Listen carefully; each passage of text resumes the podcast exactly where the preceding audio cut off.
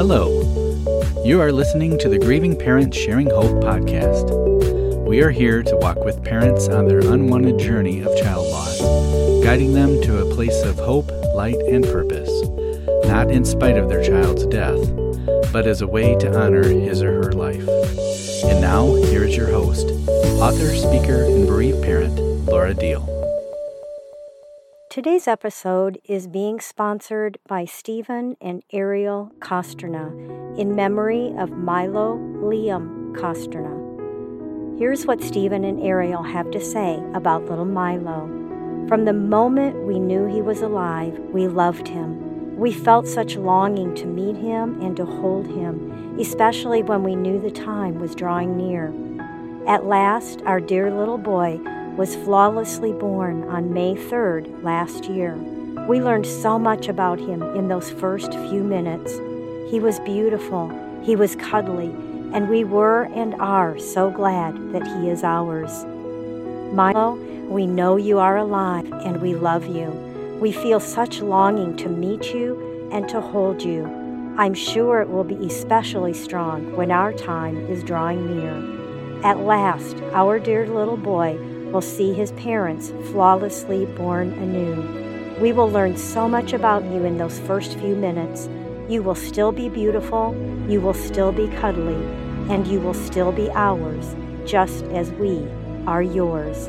We love you, little boy, Stephen and Ariel Kostrna. Stephen and Ariel, thank you for sharing Milo with us and for sponsoring today's episode in Milo's memory. Hi, thank you for joining me today as we talk about being broken after the death of our child. Have you ever seen or heard of kintsugi, which means golden joinery or golden repair? This is a Japanese form of art, and I love how Wikipedia describes it. It says it's the Japanese art of repairing broken pottery by mending the areas of breakage with lacquer dusted or mixed with powdered gold, silver, or platinum. As a philosophy, it treats breakage and repair as part of the history of an object rather than something to disguise.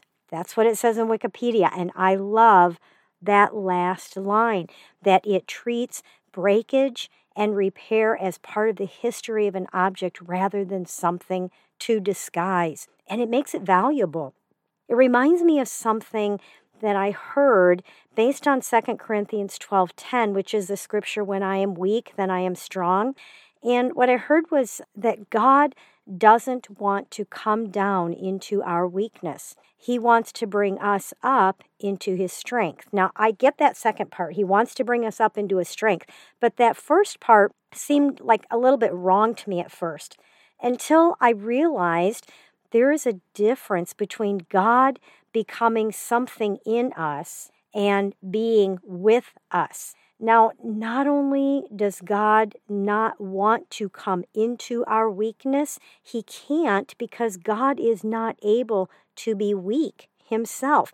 Yes, he will stay with us in our weakness and our sorrow and our tears, but he joins us there to wipe the tears. And like a child who's fallen and been hurt, he picks us up and he carries us. And we can only continue in his strength because we don't have any of our own.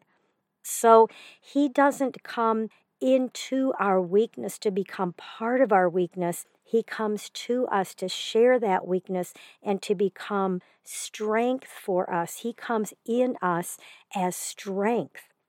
And His strength not only gives us hope and light, but it gives our lives meaning and purpose again, just like that piece of pottery, the kintsugi, that has been put back together and repaired with gold, making us even more valuable than before. After all, we are now learning how to live in a way that honors our child and gives their life meaning and purpose still. It's almost like our child is the gold that God uses to hold us together and to make our lives continue to be beautiful and valuable. Now, what I want to share with you next may be hard for you to understand, but I pray that you'll see it clearly in a way that brings you some freedom and some peace. Now, we know we are all broken. We're deeply broken. In fact, I remember feeling so very shattered at the beginning that I didn't even think it was possible to find all the pieces, much less have God put them back together again. But as I've continued on this journey, I began to see and understand that brokenness can actually be a gift, believe it or not.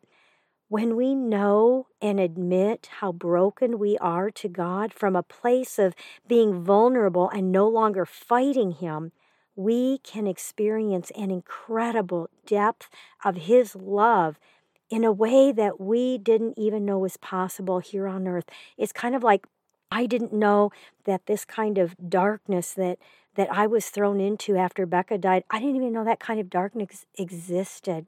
And now it's almost like I didn't realize that the depth of intimacy and just the, the love of God that I could be surrounded in and live in was even possible or even existed.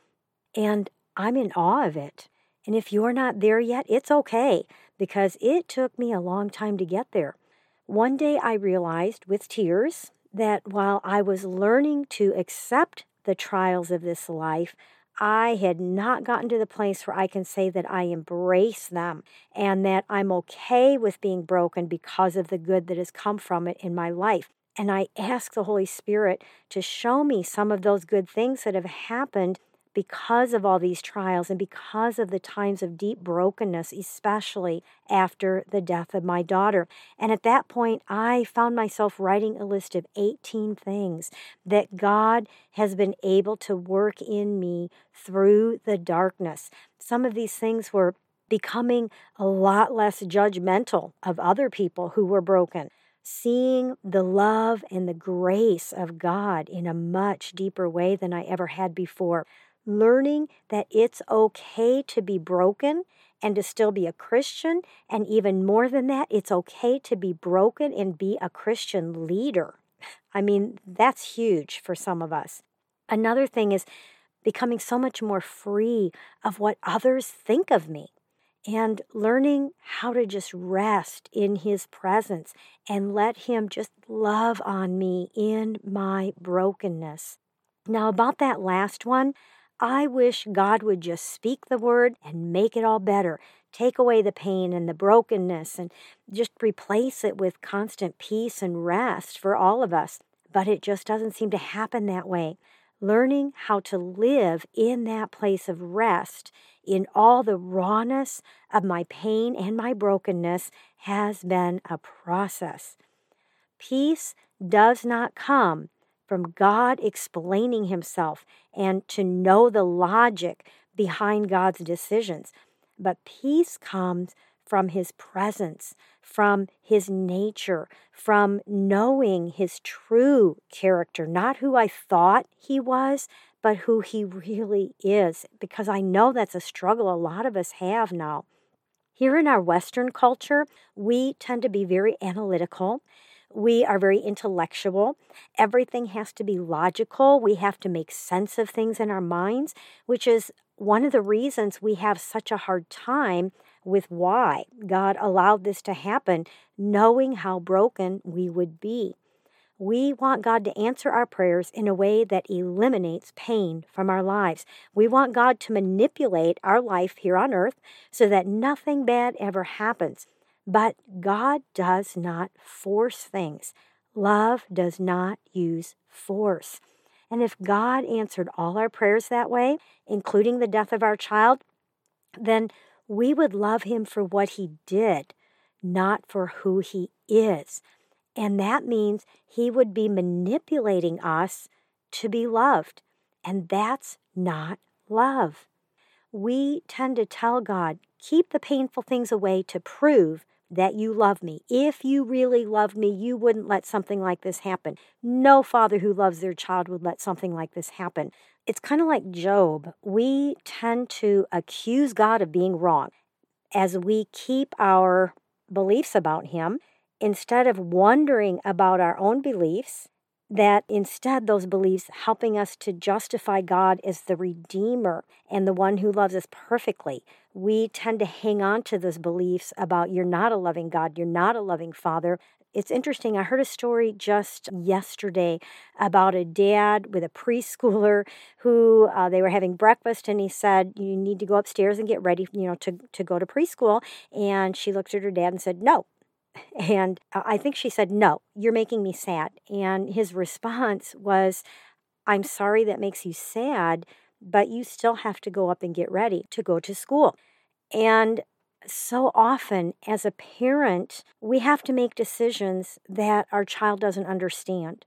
And a loving parent will do that. And I do believe that God is a loving father and he does make decisions and he lets things happen. He lets life run its course, knowing that this is temporary, knowing that in eternity we won't have these things, knowing that we can trust Him because He's not going to manipulate circumstances for anyone to get what they want. I mean, what if God answers someone else's prayer and manipulates something that affects me in my life and makes something horrible happen to me because he's answering somebody else's prayer, and manipulating their life to be good, and it makes mine bad? Am I making sense here? So we have to be willing to trust God with the big picture, to trust God with the view of eternity that we don't have, just like a child isn't capable of seeing things from an adult parent's viewpoint. We are not capable of seeing things from God's viewpoint. And I know some of you struggle with me saying that, but at, at some point, I believe that this is going to make sense to you and it's going to be a revelation to you and it's suddenly going to click and you're suddenly going to say that she's right. I can't expect to see through God's eyes when I'm just human and limited to what I can see here on earth and what I feel and what I'm experiencing here. God will not take away our choice to believe and to receive his love for who he is and not what he does. So I want to encourage you to let God into your pain with you instead of pushing him outside your pain. Now, it's not going to explain God's love in a logical way, but it will put your heart at rest as you surrender to Him within the pain and keep surrendering to God in your place of pain and disappointment and how life has gone so differently than we had imagined or thought it would. When we think of that verse that talks about God will do more than we could think or ask or imagine, we tend to think of that in a material sense, in a worldly, earthly sense of what God will give me, the good things He will give me. But there's so much more to that verse because when God does beyond what we could imagine or think, it means He can also redeem us in that way. He can bring light into our darkness when we didn't think it was possible. He can redeem us in a way that goes beyond what we can imagine or think. When we put God's love on trial, if you love me, God, then you will do this or you won't do that. He's not going to defend himself in this. He's not going to be manipulated like that. Instead, he keeps giving an invitation into a love that is so much bigger than God, prove you love me by doing this. Sometimes, like with the death of our child, the choice from God is you can have understanding, which still won't give you peace, or you can have me, and He is peace. Learning to rest in God is a must if you want to get out of your place of darkness and brokenness. And that means spending time alone with Him, taking time to be intimate with the one who loves you like crazy and wants to get you out of the pit and onto the path of living again. And I know some of you think that's not possible, but with God, it is possible. So set time aside specifically to be alone in God's presence, just to be. We need to just be in the stillness of His presence where He can just clothe us with His peace and speak comfort to us and fill us with His extravagant love, especially if we have a hard time believing He truly loves us after not stepping in to save our child from earthly death. Spend intimate time with Him, lots of it. Let Him help you be okay with being broken, showing you the way out of darkness by showing you the fullness of Himself. At one point in those early months after Becca died, I found myself asking, Am I really truly resting in you, God? Because when I try to just sit in your presence and just be, my mind keeps going to my daughter and to what happened. And I want to share his answer to me because I believe it's for you as well. And what he said, I wrote it down in my journal. You are in a process. Remember, slow and steady. See it as the process it is and allow me to love on you. See me as the good shepherd I am, loving on my little broken sheep. My heart is going to remain in broken pieces that God has to put back together. But I can get to a place, and you can too, where we're okay with that because we know there will be a day when all of our hearts will be whole again and we will never again be broken. I am so excited to announce that Reflections of Hope Daily Readings for Bereaved Parents is now officially available. And this book is exactly what it says it's a daily reading for bereaved parents, so daily readings to bring hope and encouragement to you as we are on this journey together. You can find out more about the book if you haven't already at gpshope.org slash reflections, and I'll put a link to that in the show notes. If you have the book, if you pre ordered it and it has been shipped to you, I know some of them have been going out, would you please leave a rating and a review once you do get it and you start reading a few days? I'm going to put a link to the book on Amazon in the show notes as well so that you can just click on the link and scroll down until you get to the place where you can leave a review. We all know how we're influenced by what others have to say about a product or a book, and this is a way that you can be a grieving parent sharing hope by encouraging others and letting them know why they should get this book. And the more ratings and reviews the book gets, the more Amazon will bring it to the top as pareavors are searching for resources to help them on this journey. Did you know that this coming Sunday is Bereaved Mother's Day? This is a day to honor and remember moms who have lost a child. I have a couple of podcast episodes to this to talk about where it came from and share a little bit more about it and some things you can do on that day.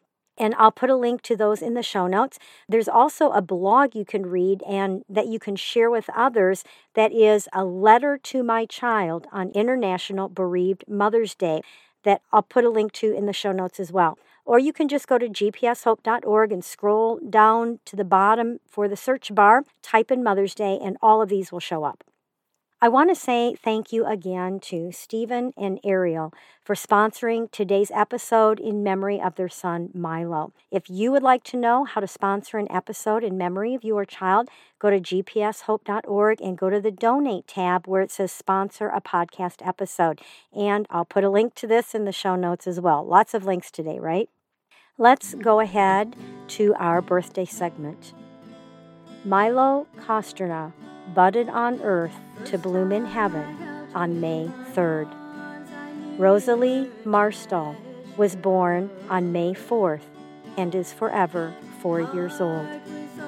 Blake Anthony Wellmaker was born on May 5th and is forever 28. Adam Walker was born on May 6th and is forever 28 we celebrate with these families the day these children came into the world. We know it will always be a special day worth celebrating, even though it's hard. It's one of those bittersweet days, isn't it? If you would like to have your child's birthday announced the week of his or her birthday, I would be honored to do that. Just go to gpshope.org slash birthdays. Fill out that form, including the pronunciation of your child's name, if sometimes it is mispronounced, uh, the first name or the last name. Submit that information, and I will announce your child's birthday the week of his or her birthday. And Dave will also send you an email to remind you to listen that week of the podcast episode. Yes, broken can be beautiful as we surrender to the hands of the potter, allowing him to rebuild our lives. In Kintsugi, like I was talking about, the pottery is put back together and held in place by a precious metal, making it even more valuable than before it was broken. And that really, truly can be us we can become even more valuable and more precious within our brokenness, not in spite of our child's death, but because of his or her life. And as you are allowing God to do that special work, remember to hold on. Pain eases.